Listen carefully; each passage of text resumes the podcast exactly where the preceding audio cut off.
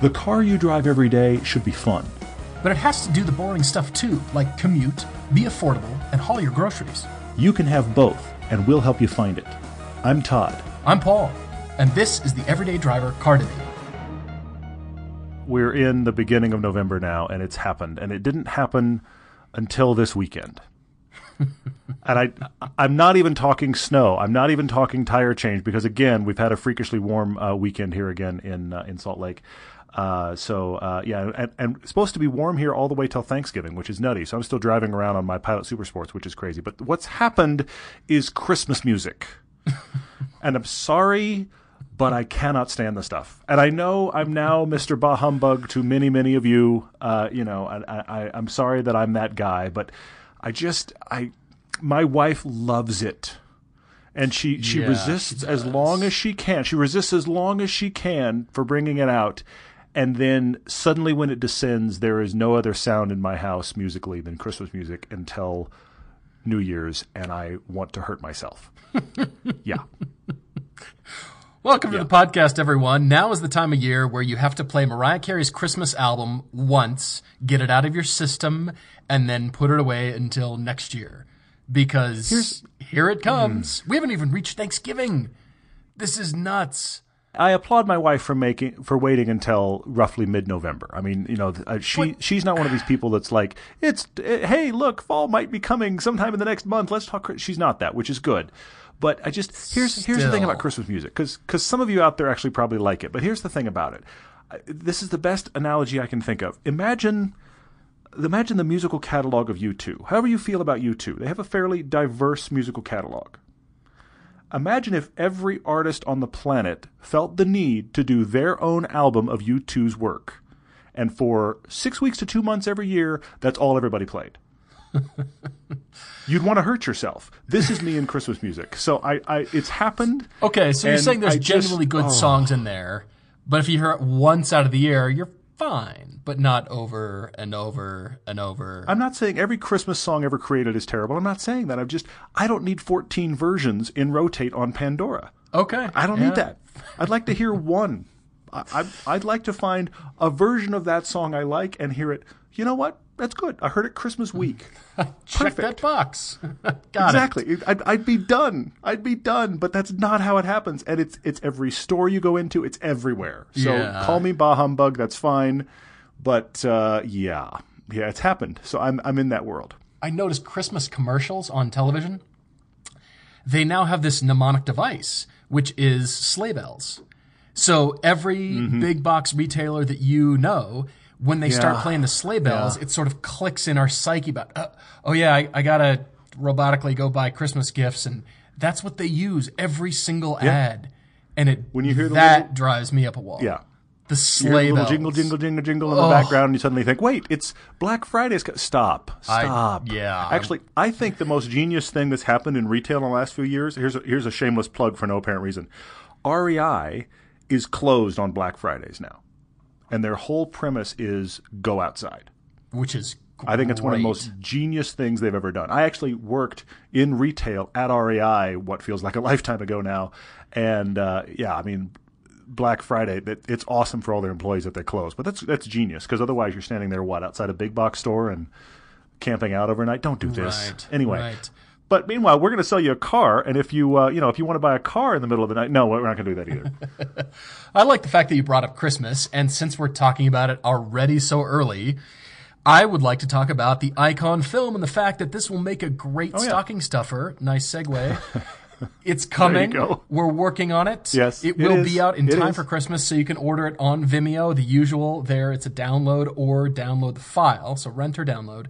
And then Yeah, finally, yeah. the Blu-ray will be coming. So great stocking stuffer for the BMW enthusiast in your life, or maybe that's you. And uh, well, I mean, also streaming is streaming is hard to give because it's not a thing. I hate to say that, but it's not a thing you can hand to somebody and be like, "I got you a movie." That's the problem with streaming. But Here's all my spare maybe, change Maybe out of my bedroom. I got you a gift. Here, here you go, yeah, money. I, I don't know, but I, I realize five years from now that may people may look back and be like, "It's cute. People used to collect these in hard copy." I realize that we're headed that way, but I still think you want to hand somebody something. I don't know. Maybe it's just me. All right, all right, fair enough. Well, if you want to hand somebody something else, something they can wear, are the T-shirts. There's been already go. good response to the t-shirts. Clothing Yeah. and food are, are two in, in my mind for good gifts, especially food because Yeah. you can consume it and enjoy it and then it's out of your life. It's not a thing collecting dust. It's Yeah. it's enjoyed. So Yeah. I, I love gift certificates to restaurants and you know Mm-hmm. wine, of course, whiskey, but things that you consume because at some point we've all Sure. got so much stuff in our lives. If it's That's a good point, yeah. enjoyed at a good moment, I think of hey, thanks for this great experience, a really great dinner out, and you know moving on. You I, I think that's kind of the best gift for me. But t-shirts are a great category, and uh, like I Mm-hmm. said, you've got. Uh, uh, all of you have responded already. Uh, so Yeah, go to the definitely. Very cool. everydaydriver.com website. You'll find the store there, which you can click on. And I will mention, as I mentioned last podcast, this does not represent all the designs quite yet. We will uh, we will populate that with more designs and some different clothing. You can also get hoodies on there, I think, but we'll come up with a hoodie Yeah. design for Yep. you, for y'all. I just said y'all. I'm not from Texas. You did, and all, but I also want to acknowledge the fact that you already have that. That if you've seen the Icon logo for our Icon film, that's coming on shirts when, when we drop the film. yes. That'll exist too. So if you're a BMW person, you like that that logo that Paul made, that is the BMW M logo with the, uh, but it says Icon. That's going to come. and That's going to be pretty cool as well. Uh, so yeah, if, you- if you if you like the T-shirts, thank you for those of you that already responded. That's really cool. Uh, we need to get some ourselves. That'd be nice. Yeah, we do. Uh, so yeah, yeah, yeah. We do. Well, we'll jump into the car debates early, leaving more time for questions at the end, which is nice because we've got some fun ones to cover. And uh, thank you. We're actually recording this in a little bit of an advance because Todd and Chance are traveling to the LA Auto Show for 2016. And uh, I'm ex- also excited to look at cars from far. I've got some other travel, uh, actually to Las Vegas. So yay me. Yeah. Uh, Well, but, we're headed uh, to LA for, for the for the auto show, which is always cool. Press days are the way to do an auto show. I, I Oh, honestly yeah. wish every real car enthusiast could do press days for an auto show because you get to get in everything. You get to really spend time. There's no crazy crowds. They haven't taken the shift knobs off the sh- the shifters yet. I mean, everything looks like a real car. I hate to say it. I hate to say it, but that's how what happens at every auto show. They take the shift knobs off, and the, and the crazy thing is, the they do that. They do that because if they don't, someone at the show will walk out with it, which is why they all do it, which is terrible. But anyway, so yeah, it, it's fun to get in for that. And then w- while we're in LA, we're going to try to get on the Smoking Tire podcast again. We're also going to do some really cool shoots. A couple of fast blast shoots are coming up, and we're going to do a drift school. We're pretty sure that we're going to shoot as well. That's that's still we're locking it down, but that's where we're headed. That's all going to be a big LA trip. So we're still populating uh, content for long after the Icon film comes out we're kind of stockpiling some stuff for uh, January, February when we hopefully have snow in Utah and it's hard to drive. Yeah. Right now, I keep going. Well, should we just plan another driving shoot because it's going to be 65? So anyway, Right, right. You heard correctly. Todd and Paul are going to drift school. Woohoo! All right, uh, so that'll uh, add to the driving resume there, and that means from here on It out, will. it's just going to be drifting. I mean, I'm going to drift through the Starbucks drive-through. that's all we're ever going to do. Yeah, Drift, Yeah, yeah, totally. drift through the red lights and see if I can really get some attention.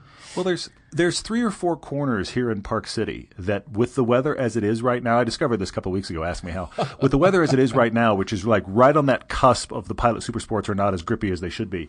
There's two or three corners in town right now that if I hit them at a consistent speed, two thirds of the way around the corner, the back will start coming around, and it's actually very fun because I've I've learned where all of those corners are. There's a couple of roundabouts coming out of those. There's one uh, major intersection corner I actually did this morning that it was just like two thirds of the way around. Yep, there comes the back again. So yeah, it's becoming a drifty fun. world around here. Maybe I should uh, put on my winter tires. Yeah, maybe, maybe I should. I don't know. Yeah, what could possibly go wrong? We recommend it so much, we'll just keep ignoring it. Ignore the elephant in the room. Good job. What could go wrong, both now and at drift school, is that Todd winds up backwards at a cloud of smoke into a pole. That's what happens. yeah. Anyway, let's not do that. Let's talk about a car debate from Mustafa, who wrote in uh, from New Hampshire. Thanks for writing in. He found us actually by listening to. He's not sure if it was the Smoking Tire podcast or Autoblog, but one of those where we were a guest. I'm really glad you found us that way. Uh, we're looking to put more guests on our podcast, so uh, we're excited about just uh, trading the favors there. We we love that. But you've uh, been listening for a while now, and uh, you just got married recently. Congratulations! And your wife has a lease on a Sentra that ends at the end of the year. So you're looking into something else, and you're thinking kids in the future. So you're you're thinking about the new family car, which is mm-hmm. very cool. But you have a lot of questions and some specific requirements that we have to work under. You know what I'm finding is the the folks who now are listening and writing into us are more and more curating their own choices and putting a lot of thought to it before they write in. Because Yeah, here we've got yeah. this perfect example of Mustafa. He, uh, as Todd said, moved to New Hampshire a little over a year ago after spending most of his life in Egypt, where his Mm-hmm. first car was a Fiat 128. So look this up. About 45 horsepower. It's the kind of car where you have to stick your legs through the floorboards and run, you know, just to get any speed Yes. out of it. Yes. I'm, I'm sure that's the case. But uh, Full Fred Flintstone. Yep. Totally. definitely. Totally. So he's got the 05 Civic used, but this story is about buying a new car because he's never Mm-hmm. had a brand new car before. He's bought other cars, of course, used. Yep. And we preach that at Everyday Driver here about used cars. We also talk a lot about new cars too, but I'm really intrigued because the point in your life where you're getting ready to buy your first new car, that's a whole different buying experience and a different mindset because now you can really truly get exactly what you want. After all, Yeah. To some degree. you're just satisfying you. You are the first customer, and it is satisfying. I, I have to admit, I've actually only bought one new car in my life, the Jeep, and uh, it was cool. It was pretty cool. Yeah, But uh, you know, otherwise, used cars are, are definitely always the way to go. However. Uh, this these choices that I was talking about, Mustafa has really curated his own list here for Yes. a growing family and for being in uh, you know snow and ice, being in the winter. There are Mm-hmm. some questions that he asked us about things that he's heard. I want to address those as well as the list that he's got going here. yeah, we should. Uh, first of all, so this first question, he's hearing things from his friends about a longer wheelbase, longer wheelbase cars being better in the snow or better in weather than shorter cars. Mustafa, I've never heard that to be honest. And Well, maybe, maybe uh, the biggest thing long wheelbase gets you is a smoother ride. So if Yeah, that yeah. smooths the motions of the car yeah. out, and therefore it behaves better, exactly. okay, I could see that. But generally, Mm-hmm. it's about the way the car puts the traction down to the earth. So if it's a Mm-hmm. short, stubby car with all-wheel drive, I, you know, okay, Well, yeah. I mean, ask be those people that have said that to you if if they think someone could survive the winter in a low slung rear wheel drive sports car, because I bet you they're going to say it's not possible. With you just couldn't do that. You would die. yeah, and I am over here uh, saying, "Excuse me, I'm the guy in the orange car that's passing you with winter tires." That's I'm not that dying. works. Not only am I not dying, So- I'm making videos about it. So, yeah, Yeah, exactly. So, so, so there is a lot of, I mean, there is a lot of, you know, just this side of we're all going to die discussion that happens when people talk about winter driving. And I'm sorry to beat the drum again. It's tires. It's the beginning and end of tires. So I would be much more concerned about that than the scale of the car. And the thing that I brought up with the FRS specifically that I find interesting driving, uh, look, my wife's Cayenne is great in the snow, but it weighs twice what my FRS does. sure, oh yeah, And there is a part of me every time I drive the FRS that is very struck by the fact of I have just less moving mass to worry about if something goes wrong. So there are there are trade-offs here. I'm not Sure. saying you have to get a small car, but my point is that there is there are a lot of misconceptions from people's own experience. So I don't think that long wheelbase thing is necessarily required. Uh, you're you also ask about should you just go for the biggest sedan you can afford? I would say no. I, I mean, just get a car that you feel comfortable in that is going to be the right size for you. I mean, Paul and I laugh all the time. Paul goes goes on and on about it when we go to Europe because we see you know normal American sized families, and yet they get into a tiny car and they've made it work. with baby And- and, stuff, you know, with all the absolutely. stuff. Absolutely. Yep. Yep. So th- there's that misconception as well. Look, I, I'm guilty. I'm fully guilty. My wife and I got a seven seat GMC Acadia when she was pregnant. And we loved it and it was great. No, that's not fair. It was fine. That's the better way to put say it. great. It did everything we expect. We did everything we ex- it expect. It was great because it, it it ran really well and did everything we expected it to do, and it was perfect for toddler life. But then we Mm-hmm. realized, why do we have a seven seat car? Why? Why? Why? What are we? What were we expecting to happen? The only time that got used is when grandparents came into town. Otherwise, it was like, why do we have this enormous vehicle? Which is part of the reason we got rid of it. So I would say at mm-hmm. this point, since you don't even have kids yet, you don't need to buy big. But what's interesting is you're asking questions about a limited budget of twenty-one, twenty-two thousand dollars, and you want to either lease or buy under zero percent financing. You do not want to have an interest payment. That's an interesting conundrum that really pares this down because now we're specifically looking for folks offering 0% financing. Sure, sure. And at the end of the year is generally when they do that. Not always, but you know, mm-hmm. at the mm-hmm. end of the calendar yeah. year is when these really sweet deals, free money essentially, 0% financing on 60 month deals. Yeah, which is great. pop up, which is nice to be able to take advantage yep. of. Uh, Mustafa, you asked something else about hatches. Yes, they can be more practical. You don't necessarily need to go for the biggest car with the biggest trunk. And mm-hmm. sure, you can split the seats if the baby seat's back there and you need to split the seats. Sure, why not? Absolutely. Uh, the yeah. list here, he's got, a, like I said, a very curated list. He's got Hyundai and Kia on here, as well as Subaru and Mazda. Interestingly, yep, yep. he's got a friend who sells Hyundai, so he could get an excellent deal, say a Sonata or an Elantra, something like that. Of course, the Kia Soul is on this list, which has really lit me up, and I want to talk about this. And Impreza from Subaru and a Mazda 6, but I like that you suggested the Mazda 3 already. So, like mm-hmm. I said, you've got a great list going for, you know, some of these car manufacturers already have the 0% financing deal and yep. leasing deals yep. going on. Mm-hmm. You're really thinking about it already. And I think what Mustafa is really a- asking here is confirmation. Less of a to some degree, to some degree, you know, yeah. kind of out of the blue choice, unless you've got one.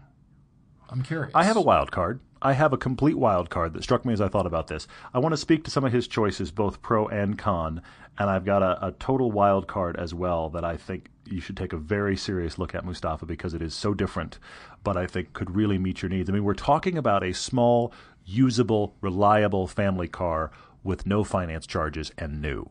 That is a that's an interesting, very specific situation here, and I and I appreciate all the legwork that you've done.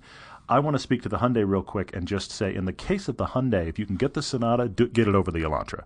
It's it's just a better car. It's just a nicer car. Mm-hmm. Nothing wrong with the Elantra necessarily, but that is a place where I would I would roll the dice for space and get the Sonata. I think you'd be happier in that car. The Kia Soul, I want to give you give you space, Paul, to rant about how awesome it is, but I will say it is, I think, for a family smaller inside than you expect.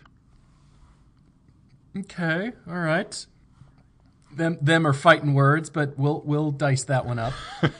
them, them's are well, fighting words I mean, right there. Go go for it. I mean, I think about the time that that you and Chance and I had one with all of our gear, and it was like it was like a clown car moment. There there was yeah. it was really difficult to get all of that in that in that car. Now, granted, we're three big guys with a lot of big gear, but if you start filling it with baby stuff, I think that thing's going to start feeling small pretty fast.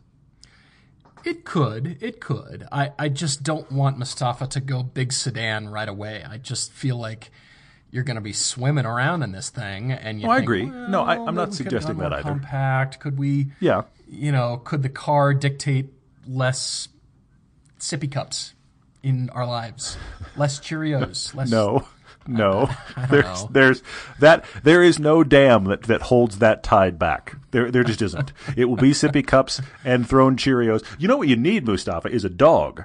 That's what you need. Uh-huh. No, nothing. You, you don't realize the value of the dog that begs until you have the toddler that drops food, and then you suddenly go. Uh, the floor is clean. That's awesome. I, I, that's cool. That my dog became like this extra like sniper for for baby food when my son was born. I just yeah, had the best idea. Oh Uh-oh. my gosh. All right. Hang with me for 41 seconds here. Wow, you know how Honda specific. Odysseys, you know how the minivans have the built-in vacuum cleaner in the back? I know where you're going. Keep going. I think I know where you're going. Keep going. Honda should instead of the vacuum cleaner put a small dog in a cage in the back. and they could get them from the pound. So not only would it yeah. solve the mm-hmm. you know there you go getting dogs from the pound and, and giving them there to a, a, a yeah. wonderful home and a, a, great family to be with you let them out of the cage they eat the cheerios so they get full yep. and they vacuum yep. the car and they'll clean the baby's mm-hmm. face off and then they just kind of go back in their cubby and hang out with you and you can put them in your purse you can take them on a the, walk the honda the Honda Odyssey Canine Edition. I see where you're going. What do you think? Yeah, all right. And all the yeah, well, hey. yappy dogs can be in the Odysseys. They just they come with the dog and a certificate for dog food. You Your think? Odyssey now complete with dog accessory. That's that's that's that's genius. It's it's actually genius. And I'm picturing the commercial now with a little dog with a little bow in its hair, which I just You I, I want to punt that dog when I see it. But Instead it of a be- vacuum hey, cleaner I see, I see the point. isn't Yeah, happy right. to see you, you can teach your your Honda dog to play frisbee with you. teach your Honda dog. That's right. the Oh. Honda dog. No. What do you think of the Honda Oh, dog no. idea? Let's. I, I actually think there's a there's a borderline genius there, but uh, I, I I do want to wrench us back to Mustafa's How do I question. capitalize on this? How do I make money off this? That's my big question. I'm I'm I'm frightened. Is what is what's happened over here.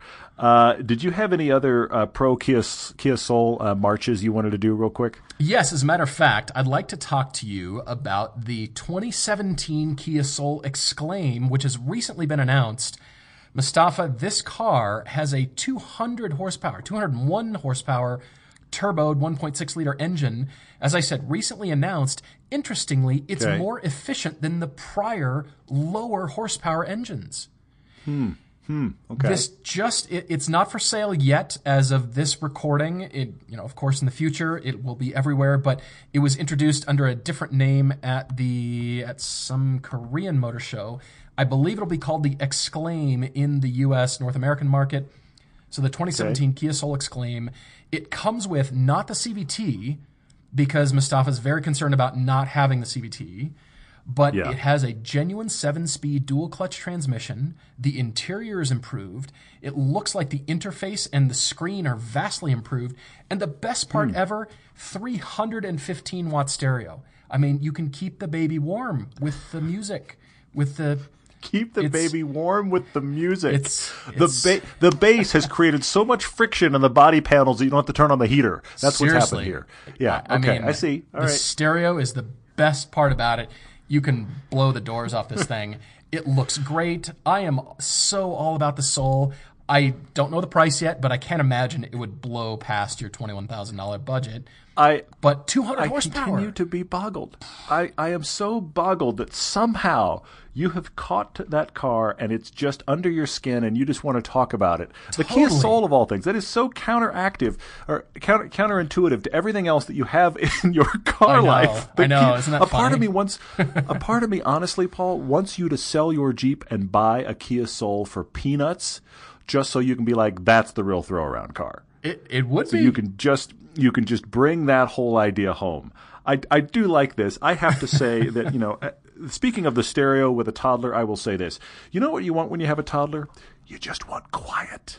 You just want quiet. I don't care how loud the stereo can be. If they're going to be quiet, I'd like to enjoy the quiet. But I take your point. There is a nice stereo in that. But I, hey, I, I, I see you keeping banging on about the Kia Soul. Uh, yeah, I do They've think it's interesting that. Mustafa. They made it I- I it. faster. I- How It is cool. I, it is cool. Yes, and and Kia and Hyundai were fans of both, and yeah, those deals are available. You have said you definitely don't want CVT, which is interesting compared to one of the things you brought up, and I want to come back to that. You want the basics. You want cruise control, AC, Bluetooth, heat, ideally heated seats, maybe. You want some tech, but you don't want to go nuts because you're worried about that stuff, candidly, breaking. But you do have on your short list the Subaru Impreza. And while I think that's a great idea, and I think the Crosstrek may be even a better idea, I do submit this to you. That, my friend, is a CVT. Yeah. Now, as uh-huh. CVTs go, that is one of the best ones out there. Now, that's like saying the best of the ugly girls. I'm We sorry, but that's really what we're talking about. Let's put it that way. well, but Out what of all of Subaru has genuinely done, what Subaru's genuinely done is they've made uh, set ratios, which a CVT doesn't have ratios. They've made set ratios that that cor- uh, that correspond to gear selection. So when you're in first, you're not really in first, but they've selected a, a ratio that is your first gear. So you can drive it if you want with the paddles, kind of like a normal automatic. And candidly, it does that pretty well but it is actually a CVT. Now, it doesn't feel like the Nissan ones or the Toyota ones, but if you want to really avoid CVT, you have to take the Impreza off your own list. Since you've brought it up, I will say yes, of course. Great all wheel drive, good hatchback, affordable. The Crosstrek is a nice option. Even the base Impreza is pretty cool. I think all of those are good. They aren't my favorites, but I'm glad you've got them on here. Mustafa, I looked up the Nissan Murano, which is the new, new design I really like. I'm really appreciating this car. Nissan really did well. They they tried hard on the smaller SUV and they did well. Unfortunately, it's out of the price range here. If that if that should ever pique your interest, at least worth a look. Hey, look, Black Friday starts now. What the? That's on Nissan's website. Honestly, Mm-hmm. unbelievable. All right, so uh, yeah, the Nissan Murano. It's it's way up there. It's another ten grand, eight nine grand past your budget. But I do really like them, and uh, the big problem with those are the CVTs. So pay more and get a Yeah, CVT. that's the thing. Unless unless Hmm, maybe not. the unless you're talking about the 370Z or the GTR, Nissan is all in on CVTs, which is sad. It just it takes them out of consideration so quickly. Uh, it, I mean, I get it. You're chasing efficiency, but what are you gaining? A mile per uh, per gallon or two, maybe, with the CVT? I, I ah, Yeah, and for non-enthusiast buyers, they might not even notice. They put the gear into they, they D, won't notice. and They won't I notice. just I move about town. I do my thing. Well, so I don't know if you've ever read some of these, but I've read some. You know, some every now and then there's a few websites out there that are that are car mechanics talking about their most absurd discussions with customers, and some mechanic talking about how he'd they'd sold some person that didn't know much about cars some brand new Nissan, and they brought it in like two or three times for the whine that the engine did under acceleration. and they were trying to explain to this person that's just what it does with a CVT. It finds itself at 4,000 RPMs and sits there from 20 miles an hour to 80. It just sits there and grinds away. And you think the engine's whining. That's because it is. That's because it's the CVT. it's cuz it is Anyway, I mean, if you've got gardening and lawn care to do, you can use it as a wood chipper in addition to driving around town. So that's the benefit of CVTs. the place that Mustafa went that I actually think is key here is Mazda. Uh, and I wanted to talk about a few of the Mazda models because I think you've got choice at Mazda. The thing about Mazda that you're going to like in this situation is they have a lot of models right now that are 0% financing for 60 months. So score big time there under across a lot of models. Now you can do it on the Impreza, you can do it on the, all the ones you brought up. But the the Mazda the mantra in general is to they want to make drivers cars. Their cars are generally more fun than the competition, whatever one you buy. So uh, I think that that really is the primary place to be. I have a wild card for you as well, but I think Mazda is a great place to be, and I want to suggest to you that I think you'd be very happy size wise, price wise, and definitely amenities with a Mazda 3. I think you'd be thrilled with a Mazda 3. The 6 is awesome, but the 6 is a higher price point, only if you think you need that space. But you get the five door hatch of the Mazda 3. That car starts just under 20 grand. Uh, and so you're going to be able to find yourself a deal. You've got the 60, uh, 60 month 0%. I love that. But then I also think you should take a serious look at the CX3. That is a little brother to the CX5. That has the same price point as the Mazda 3 hatch. If you want to get something a little bit more SUV style, I mean, maybe your wife climbs in it and goes, I like this ride height better. You have that small Sure, CUV be. uh, scale available. I, I don't know that it's going to have, candidly, as much space as the Mazda 3, but I think the CX3 is a great alt.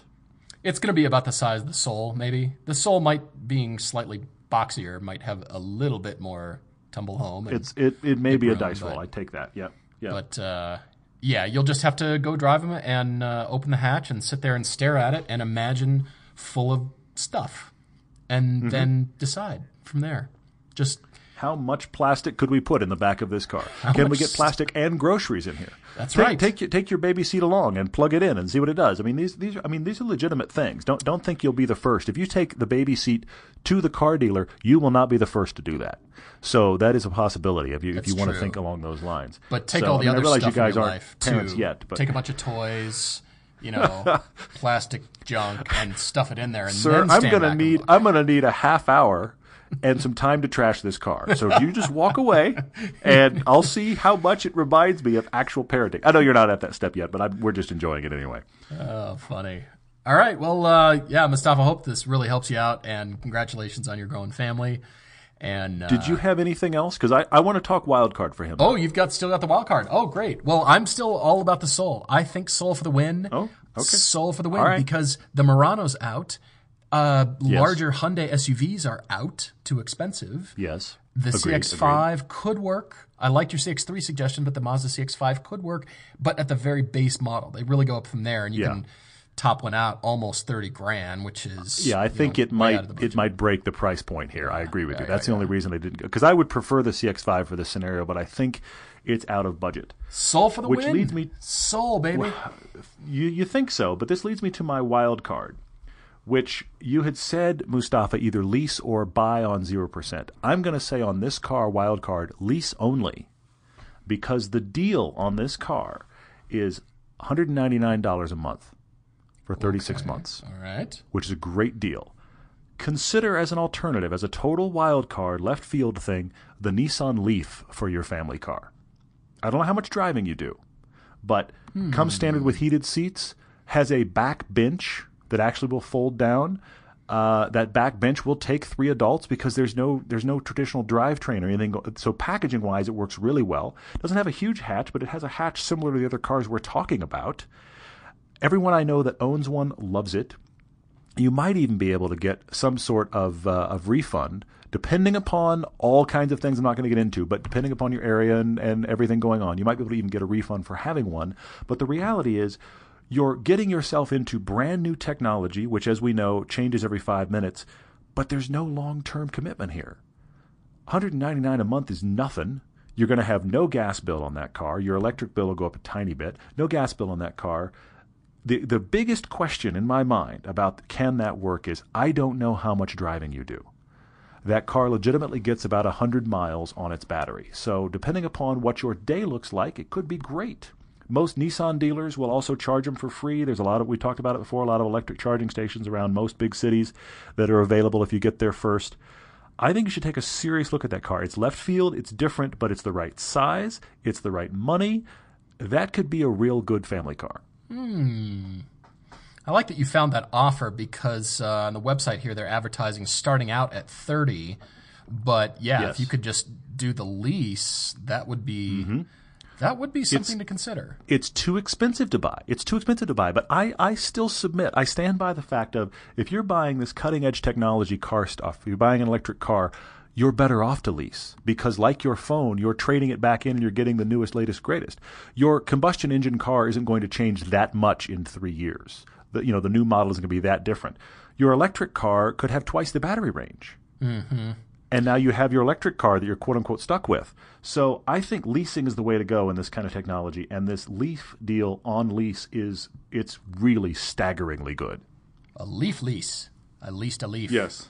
I, I, I had to be careful there. I had a yeah rubber baby bu- buggy bumpers moment. Yeah, because I Can't even do that. kind of hard. That's Mhm. funny No, I can't. That's that's why I had to be careful. Mhm. I like the idea a lot. Um, there's just one problem with the Leaf. I, all the everything is good that you said. The problem is you're Mm-hmm. gonna have to shield your eyes when you walk up to the car because it's Oh, yes. so ugly. Yes. You're just gonna have to turn Oh, yeah. away. It's hideous. I, styling Approach with caution. part. Yeah, it plays a big part in my choices. Approach with caution. But I know it does. I know it does. no, I mean all the Mazdas we've talked about are are genuinely sexy cars in their segment. They're re- they're even the design of They Mazda really is killing it are right now. They really are the are. interior of the Mazda is beating the Subaru we talked about. The the exterior of the Mazda is beating the Subaru. I mean, Mazda's really really doing great work. But I think this Leaf is a genuine alternative. And yeah, it's it's not attractive, but if it checks every other box, I think it could be a really good choice. and you'll force everyone else to look at it because you'll be inside it. So okay. Exactly. Now, once you climb into it, you're in your own little spaceship, and you don't have to look at it anymore. It's the same thing we say about the Panamera. Awesome to drive. You should own one. Just close your eyes and walk away. Hey. You know, I mean, hey, Con- hey, yeah. I'm sorry. I'm staying with it. Look, I'll I'll give to you that the new one is sexy. I, The new but one's as much as. I like, as much as I like the, the Panamera to drive, up until this redesign they're just launching now, we're all acknowledging the fact it's not as attractive as it should be. And I don't drink the Porsche Kool Aid, so I'm just going to call it ugly and move on. All right, so we'll truly move on to the second car debate here for Lance.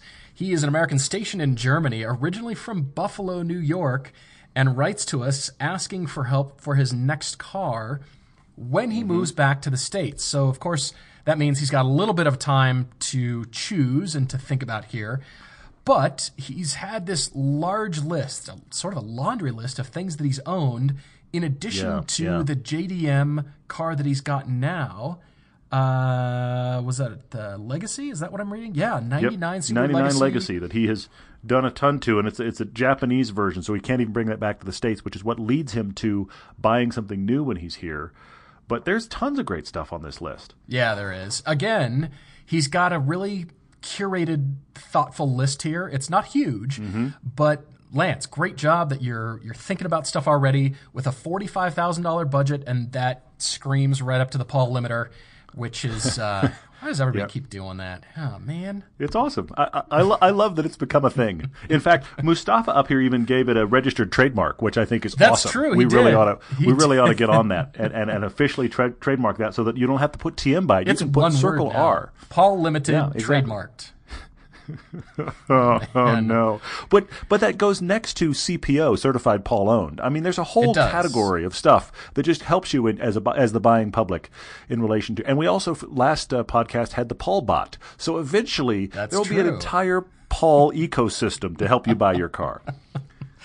I didn't think about that. You're right. We're up to three. Yeah, now. it's frightening. It's frightening. It really right. is. Yeah. I mean, I'm. I'm the crazy long-haired Chevy SS guy, and you're over there with like a whole ecosystem for car buying.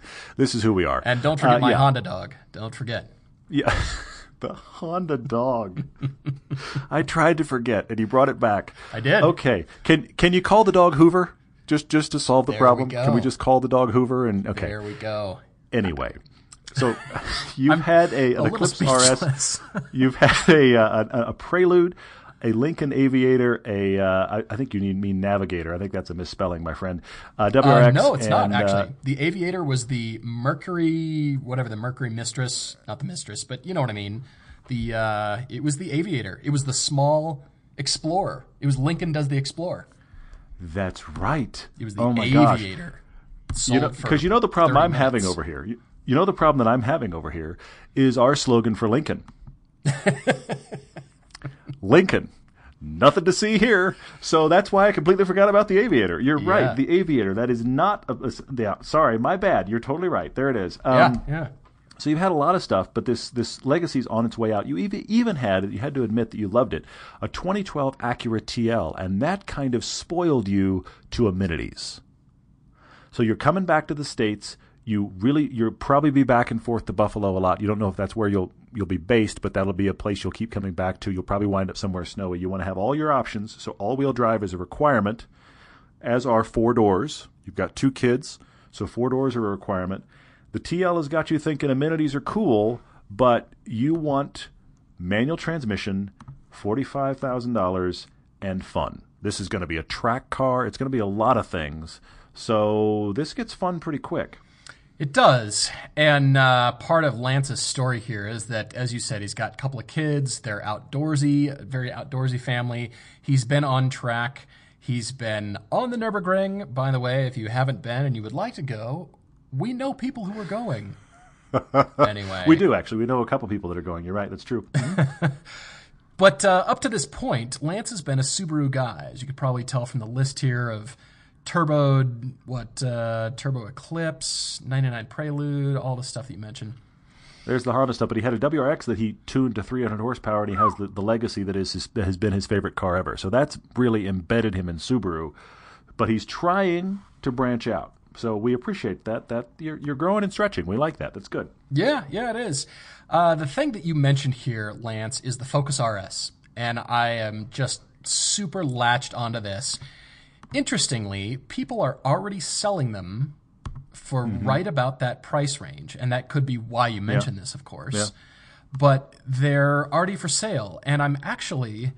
I'm almost more curious about why people are selling them. Why are there so many for sale with a couple thousand miles on them? they must have ordered them. They bought them all excited, and Yeah. then something. What what happened? What you know? Where Well, but where did we That's go a- wrong? You know? that's a new car I have it you don't disease. I mean there are there are people at any at any time who they hear about the new hotness car. I mean honestly it even happened with the FRS and BRZ. Oh yeah, we've They, talked they about this. people that bought in to the oh look I can have the first one nobody's ever seen one I can roll up to wherever and the first one anybody's ever seen and as soon as that wears off they move on There's always a contingent of that. Or, you know, Matt Farah has gone back and forth. He was going to sell his RS, now he's kept it. And his big debate was I'm never driving this in the way it's really fun. I'm commuting in it, and that's awful. Mm-hmm. So, you know, there's there's all of those yeah. kind of realities. I mean, he's he's settled here on uh, Lance has settled here on the STI and the RS as his two top contenders, and he's debating between the two. He doesn't want a WRX. He wants the the more power, better brakes, better you know track setup version STI. So he's doing STI versus Focus RS, which has my brain running around a little bit. I wanted to speak to those two choices, and I wanted to add a couple uh, that I think he All definitely right. needs to drive. I mean, he's he's really saying which of these two, A or B, STI or Focus RS. But I want to broaden this discussion a bit too. I'm glad that you are. Keep in mind that he's looking at something new. I went, I started to go down the used route as I kind of mm-hmm, usually do mm-hmm. here, and I came up with the Golf R from 2013. I thought, well, we've driven the integrated engineering tune car, which is a riot. Yeah. But uh, you know, used car, they're going to be very reliable because they've really worked out all the kinks. But again, used car, and I keep coming back to the the shoot that you and I did with all 4 mm-hmm. of the mm-hmm. superstars, including the Focus RS. That's the key thing. That's the key and, thing right you know, there. Here, here he's mentioned that. I just have lasered in on five of these. I plugged your requirements into the internet, Lance, and came up with five of Uh-oh. them. All right okay. about forty-three to forty-five thousand dollars. The one with the most miles is twenty-nine hundred miles. Still brand new. My gosh. I mean, it's huh. right in the sweet spot. I really like that car. And hmm. this is going to be a case for me of just agreeing with you. I love your story. I love that you've had a lot okay. of cars. And I love that you've had a lot of horsepower because some folks have written yeah, in and said, yeah. well, you know, power, yes, but you know, here Lance has had this, you know, 300 wheel horsepower WRX, mm-hmm. which means yeah. he's used to the power and he can handle it. And that's why I thought of integrated engineering, something like that. But again, sure, I see that it's it's you know a lot of steps to get there when you could get a Focus RS right. I mean, they've got them right now. No more ordering and waiting. They've got them right now. True. True. Black, blue, black, blue, black, blue. Cool. There well, there, there you go. If you like a black or a blue one, you're in luck. Uh, yeah, that's true. Uh, but you know, you've actually touched on something that I wanted to come back to, and that is, I do think that Lance needs to go and drive the Golf R. You've liked the amenities of your Acura TL. Mm-hmm. The Golf yeah. R, I mean, watch our piece. The Golf R is a gr- genuinely a great car. It's not as fun as the others featured in that piece, but it does everything else at such a high level, and it is by far the nicest. Just, I'm going to take a road trip in this car of the group. It's the one I'd least want to take to the track, but it's the one I'd most want to take on a commute. So, so how much usage are you going to get, and in what direction? And yes, somebody out there is going, yeah. And when you plug in the APR tune, it's I get it, I know. that is more power. he he right. would like more power though, so maybe right. that solves it. It doesn't change the driving dynamics, but it does change the power. You could you could get a Golf R for your money. I think you at least have to go drive that car as as a comparison piece, so that you know before you jump in that RS would the Golf R make more sense. I think the fact that that TL has intrigued you with its amenities so much makes the Golf R a genuine option. And I'll go you one further. If you find a deal, you might be able to go Audi S3 as an alt. Now, I S3, would say only get the so... S3 if you can get it for Golf R money. Yeah. I don't think it's worth the jump. But if you'd rather that sedan form, I mean, you've kind of lasered in kind of toward the Focus RS, which is obviously a hatch. But if you'd rather the sedan form factor, the S3 is the Golf R sedan. I mean, that's really what it is. Uh, you can get them in manual. Well, you can't get the S3 in manual, but you can get the Golf R in manual. So I guess that takes the S3 out, doesn't it? I guess it's true. Well, I've talked it's a good consideration. No, no, no, no. Yeah. I, I, like it, and I'm I'm liking that you came up with that. Uh, I I didn't dislike it because Volkswagen does a great dual clutch. They really do. We like that sure, car. We've sure. driven it a lot.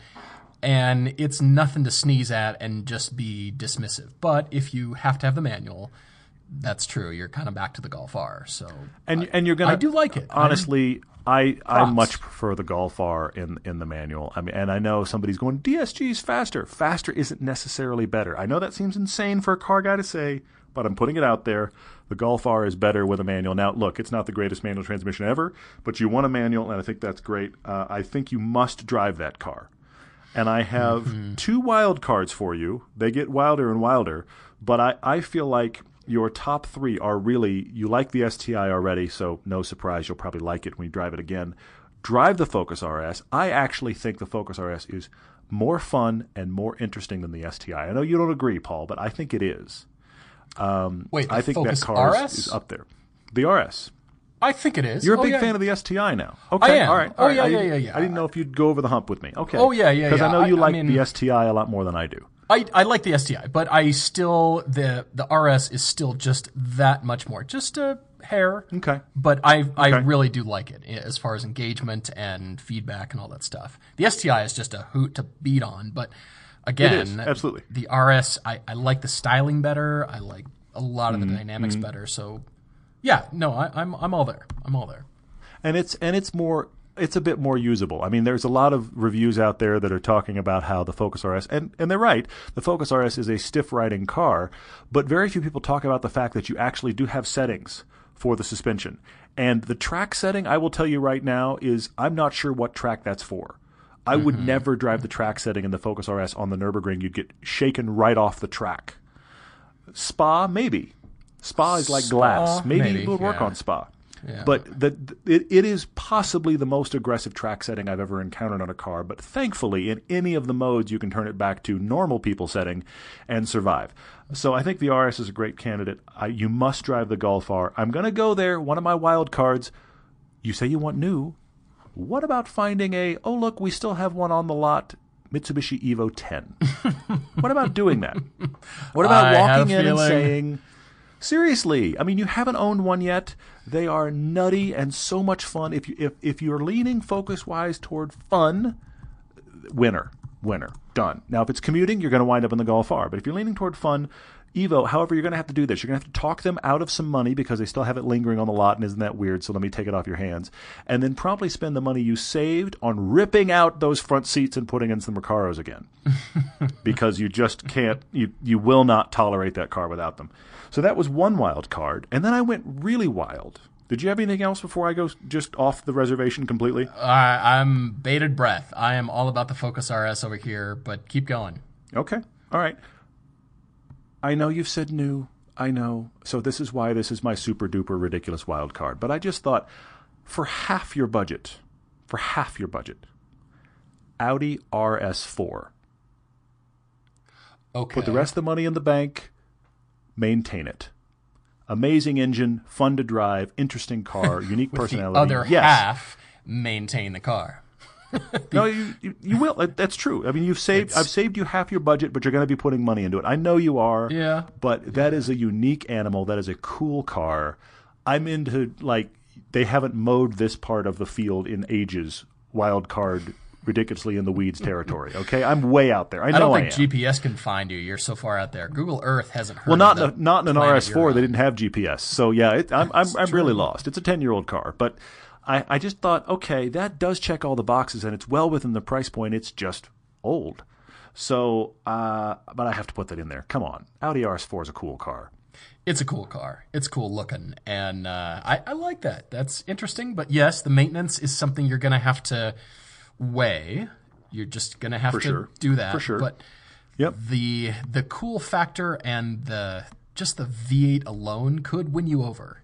Just the sound and the noise and the yeah the push of that And it- car could could win. I wound over. up there because it has all the amenities that it's still going to feel like a nice car inside. You know, the, Oh, the Audis. great. It'll just be Exactly. I mean, it's a, Older, it may be a ten-year-old car, but amenities-wise, it's going to feel like a three or four-year-old car. Okay, so Sure, it, it was it was far enough ahead at the time. So I mean, the things you're going to lose out on are going to be things like I don't have a good nav screen. Okay, but you know, all your heated seats and the seats in that are great. All of those kind of amenities are going to be great. Fantastic engine with personality, cool looking car, fun to drive. It is all of those things. It's a nice blending, but it is an older car. So uh, that's where I'm way probably off of what he'd ever do. But hey, Lance, uh, we're throwing out ideas in, anyway. No, it's all good. And I will make a uh, slight caveat. The RS4 still soldiers on, continues in Europe because we don't get it here. We refer to it as a 10 year old Oh. car. But it's Fair, still available. fair. You're It's, right. it's very much No, you're right. uh, you know, healthy and alive and very nice and expensive in Europe. But and the rest of the planet, as I might, I might add. See, back to choice. Why do we not Yeah, get the RS4? okay. And why don't we get manual performance wagons like a 99 BMW 540i manual wagon? That we, we But can I'll- sell those cars we could sell the daylights out of those cars. We we would sell all of three of those cars to the people in the audience that have the money for it and are looking for that, and then we would cackle with laughter because they got themselves a great car. So we could move. uh, Are you listening to us? We could move all of three of those. But um, but I will also say, you know, speaking of the the more updated uh, RS4 doesn't come with a manual. Right. So That's even true. if we had That's it, true. it wouldn't necessarily work here. That one that we did get is great. Does everything we're talking about, except for the fact that it's old. So yeah, hopefully, Lance, somehow in all of that madness, we've helped you somewhat, and uh, we hope you and your family have a safe transition back here to the U.S. when you are, are stationed back here shortly. And we'd love to hear what you wind up with. Yep. All right. As I said, uh, more time for questions. Right. Here's us talking. Yeah. Uh, I, will. I will jump right into our great friend Nate Kuhn. He's out in Chicago and asks us, "What cars did you guys first learn to drive with? Not necessarily the first you own, but the first I Mm-hmm. ever got a chance to drive." Uh, it was a Toyota pickup truck that I first got a chance to drive. But I will add to that, a little bit cooler is the car I learned to drive stick shift in, which was my dad's 1987 Volkswagen Jetta GLI. Hmm. Five speed, which was wow, five forward gears, amazing. Yeah. And Whoa, we're living in the future. wow, the future is here. But what's so funny is at 4,000 RPM, or yeah, 7580 on the freeway was at 4,000 RPM. It needed a sixth gear, and uh, Sure. it was really not good. It suffered from the the uh, Mitsubishi Evo 10 five speed problem, very yeah, much so. yeah, that's a hard car on the freeway. But uh, yeah. yeah, the the truck not so interesting, but uh, but definitely the GLI. I have fond memories of that car. It was That's funny. It was That's funny. fun. Well, as I've talked about before, uh, I wound up in a hand-me-down Caprice Classic uh, when I first uh, had a car, and uh, that's actually what I learned to drive it as well. So we're talking about the '90s. Looks like a cop car Caprice Classic. My dad practically bought them an entire truckload in his lifetime. He just kept buying those cars, finding deals on them, and buying them. So I learned most of my driving like when my dad taught me and drove when I drove with the family. I was driving the Caprice. However, my um, my driver's ed car was a Pontiac Beretta and I thought it was awesome. Uh huh. I thought it was awesome. I was wrong, but I thought it was awesome. Yeah. huh. Remember that car? Yeah. In fact, Pontiac got sued by the gun maker, and I somehow they settled. But yeah, it was. Uh, yeah, they they they took a bunch of their names and went, no, it's a natural progression from this name to this name to this name. We just came up with Beretta, and the gun company went, no, you didn't. That's ours. We have a copyright. There was a there was a big lawsuit. I forget how it how it rolled out, but uh, yeah. So anyway, that car died, and so did Pontiac. So that's clearly gone. But yeah, that was the other car that I ended up learning to drive in. So keep Funny, going. Funny. Uh, jumping in here, our friend Colin House, who I just saw this morning, Oh yeah. he's got a Panamera GTS, everyone, and it's really It's- nice. It's It's gorgeous. It's gorgeous. It's uh, amazing. In, in spite of the fact it's a Panamera, there's that car just has presence in GTS form. Oh. A great exhaust note, which is kind of the problem here. He loves that exhaust note, and that makes it hard to step out of that. And Colin drives that car too. We've been on a fun drive with him, and he will hoon that car on a back road. And he takes it and tracks it. So this is a Panamera getting used as a commute car and everything else it can do. So hat tip to him for that. He's got a cool question here. Keep going. Yeah, he. Uh, I, I'm admiring his car this morning, and he starts it up, and just said, "Oh man, that sounds great." And he said, "Well, this is why I didn't buy a Tesla." And I laughed, and that's his question: How do you make up for the rumble of the Porsche engine over the Tesla? Which is why it's the single biggest reason he's not switching over to a Tesla anytime soon. Just that engine note alone, and I'm having trouble answering this question. eh, Other than you don't. I don't know how you make up for that.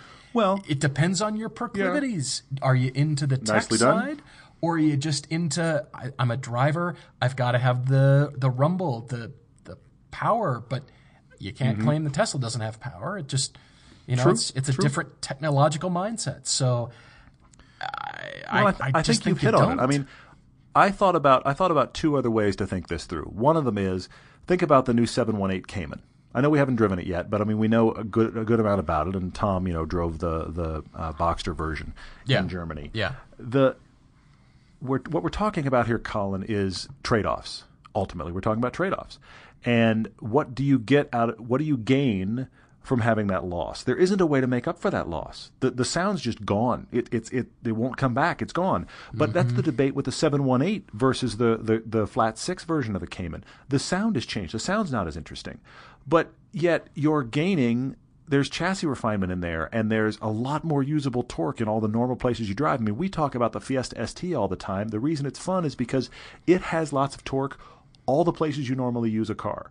That's where these 718s are going. Mm-hmm, so okay, yeah. you you gained things for sure, and we're going to put a we're going to put the GTS with the 718 and have a, an actual on camera back to back drive discussion of this.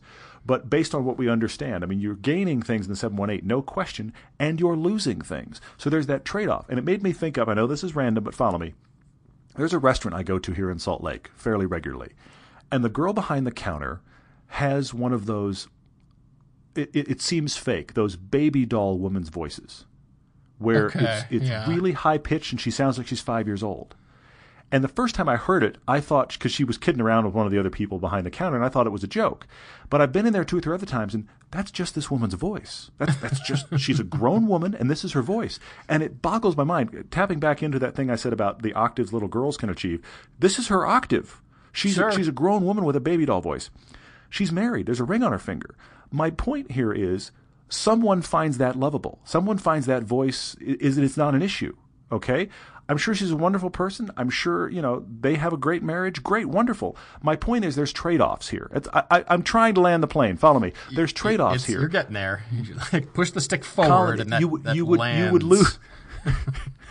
Try not to fall in the ditch, Todd. Good job. Right. But you would you would definitely lose the sa- the sound, but there's a different feel that might be intriguing enough to get you over the hump you're going to have to go i lost that but i gained this. What is that gain? I think it's a personal thing. You know the the no the no shifting sensation of power is really intriguing to a lot of people. The tech interface is really intriguing to a lot of people. If that doesn't draw you into the car then it's not going to make up for the fact that the sound is gone. But it's this give and take kind of scenario that we're all getting into as tech i mean we you and i debate it paul with the electric versus hydraulic steering We'll have a mm-hmm. car that feels like it's progressed yeah. in every way, but it lost steering feel. Yeah, but it progressed in every way. So, uh, and I'm a steering feel snob, but yes, I can see those trade offs a lot of times. So, anyway. Well, clearly the answer is that Porsche needs to build that e-tron sooner rather than yep. later because now we're talking. If it's the electric car that says Porsche on it, I'll just be salivating. I mean, I'm going to be in a well, puddle. You, will have no one's surprised. Pour me out. I no yeah. one's surprised. Yeah, uh-huh. yeah. I get that. I get that. But we uh, had uh, we had Joshua Booth write in as well, and he asked me about uh, changing the shift knob on my FRS. Did I do that? Yes, I did. I uh, traded out the the stock shift knob, which is honestly as many things in that car as they got right as far as driver interaction. They got the seat position right. The seats are great. The distance of everything is really good, and then the shifter feels like an economy car shifter, the actual shift knob. And the minute I got in the car and bought it, I was like, really? I just this feels like it's going to come apart. I got one called the Racing. It's uh, that's Race S E N G Racing. It's the uh, Ashiko model. Uh, it's it's like a two pound shift knob. And I recently drove Chance's uh, BRZ, which still has the stock shift knob, and the first thing I noticed was that. Mm-hmm. I much prefer yeah. the one in my car. Yeah. Am I being picky? Yeah, I'm being a little bit absurd right now, but it's the first time I've changed a shift knob on a car like this, and uh, I'm very, very pleased with the change. There's lots of options out there. You could go with whatever you like. It did honestly raise the shifter maybe a, a third of an inch, raised raised the, the knob up a little bit, which is not ideal, I realize, but the shift action's gotten so much nicer that I don't care. A third of an inch? That's it? Maybe a half inch. You know, my point is it, it definitely is taller. It's not hugely taller, but I'm aware of the fact, like, like I said, when I got into chances, I was like, oh, my hand is lower. You know, it's oh, not like a okay. huge amount. All right. But All right. anyway. Well, I say that because there are people that I've heard this this argument. Well, I can't get another shift knob. It's going to raise the shift knob a half inch. Let's move on. Like, let, that's okay. kind of what I was thinking over here, but you know. Yeah, exactly. But that's why I'm bringing it up because the, there's the conversation the other direction where, well, man, I got a new shift knob and it lowered it a half inch. Great. And um, exactly. Uh, okay. Yeah. So anyway, yeah. Well, uh, Dammy wrote in with a question I want to touch on briefly about breaking up with his mechanic, which is hard. Harder than we think. And it's hard because if you take it to the dealer, that's one thing. It's easy to yeah. go find some other dealer or an independent. But if you've gotten Sure, to know sure. this mechanic and you now have a relationship with them, that's Mm-hmm. where it gets tough. And he asked us, what's the worst sin ever committed by a mechanic against us? And did you ever Hmm. go back? And I will say, I did have one. It was a leaking head gasket on the first Cayman that I had by an independent Hmm. Porsche repair mechanic. The problem wasn't the the job that he did. The problem was now the emissions. The catalytic converter had to be removed, which voided my warranty, and he didn't acknowledge that. Because Ooh, those yeah, cats, at least in the US, are supposed to be covered eight years or 80,000 miles. So whenever anything Mm-hmm. goes wrong, it's up to the manufacturer unless it's touched, unless it's moved. Yeah. Because then Yeah. Mm-hmm, they don't know what's gone on. They don't know if you've tried to modify it, and then how can they warranty something that has been touched or moved or replaced or or Yeah. even just you know removed and put back on. And so he didn't acknowledge that. It wasn't about the leaking head gasket. That turned out to be fine. Mm-hmm. It was this other problem because you have to remove the exhaust to get to the engine. So Yep. Yep. that did, that definitely made me break up with my mechanic. And uh, Well, but the other side of the equation there was later you had a cat go bad inside the warranty range. right. And the only thing that had ever been done was this guy had removed the exhaust system. Hadn't bothered the cat, removed the exhaust system to do this fix. And then he was kind of like, "Oh yeah." And your whole point was, I should have known that this was going to be an impact. That was the biggest problem. Is it was just total lack of info. Yeah, I remember that happening. That was a huge, huge issue at the It, time. it's it sounds trivial now, you know, later on, Mm-hmm. but it was actually a big deal because the dealer took one look at it and said, "Oh, this has been removed. We can't warranty that because Yeah, how yeah. do we know what you've done to it?" And I thought, "Oh my gosh, this mechanic didn't tell me that. I didn't realize Sure. this."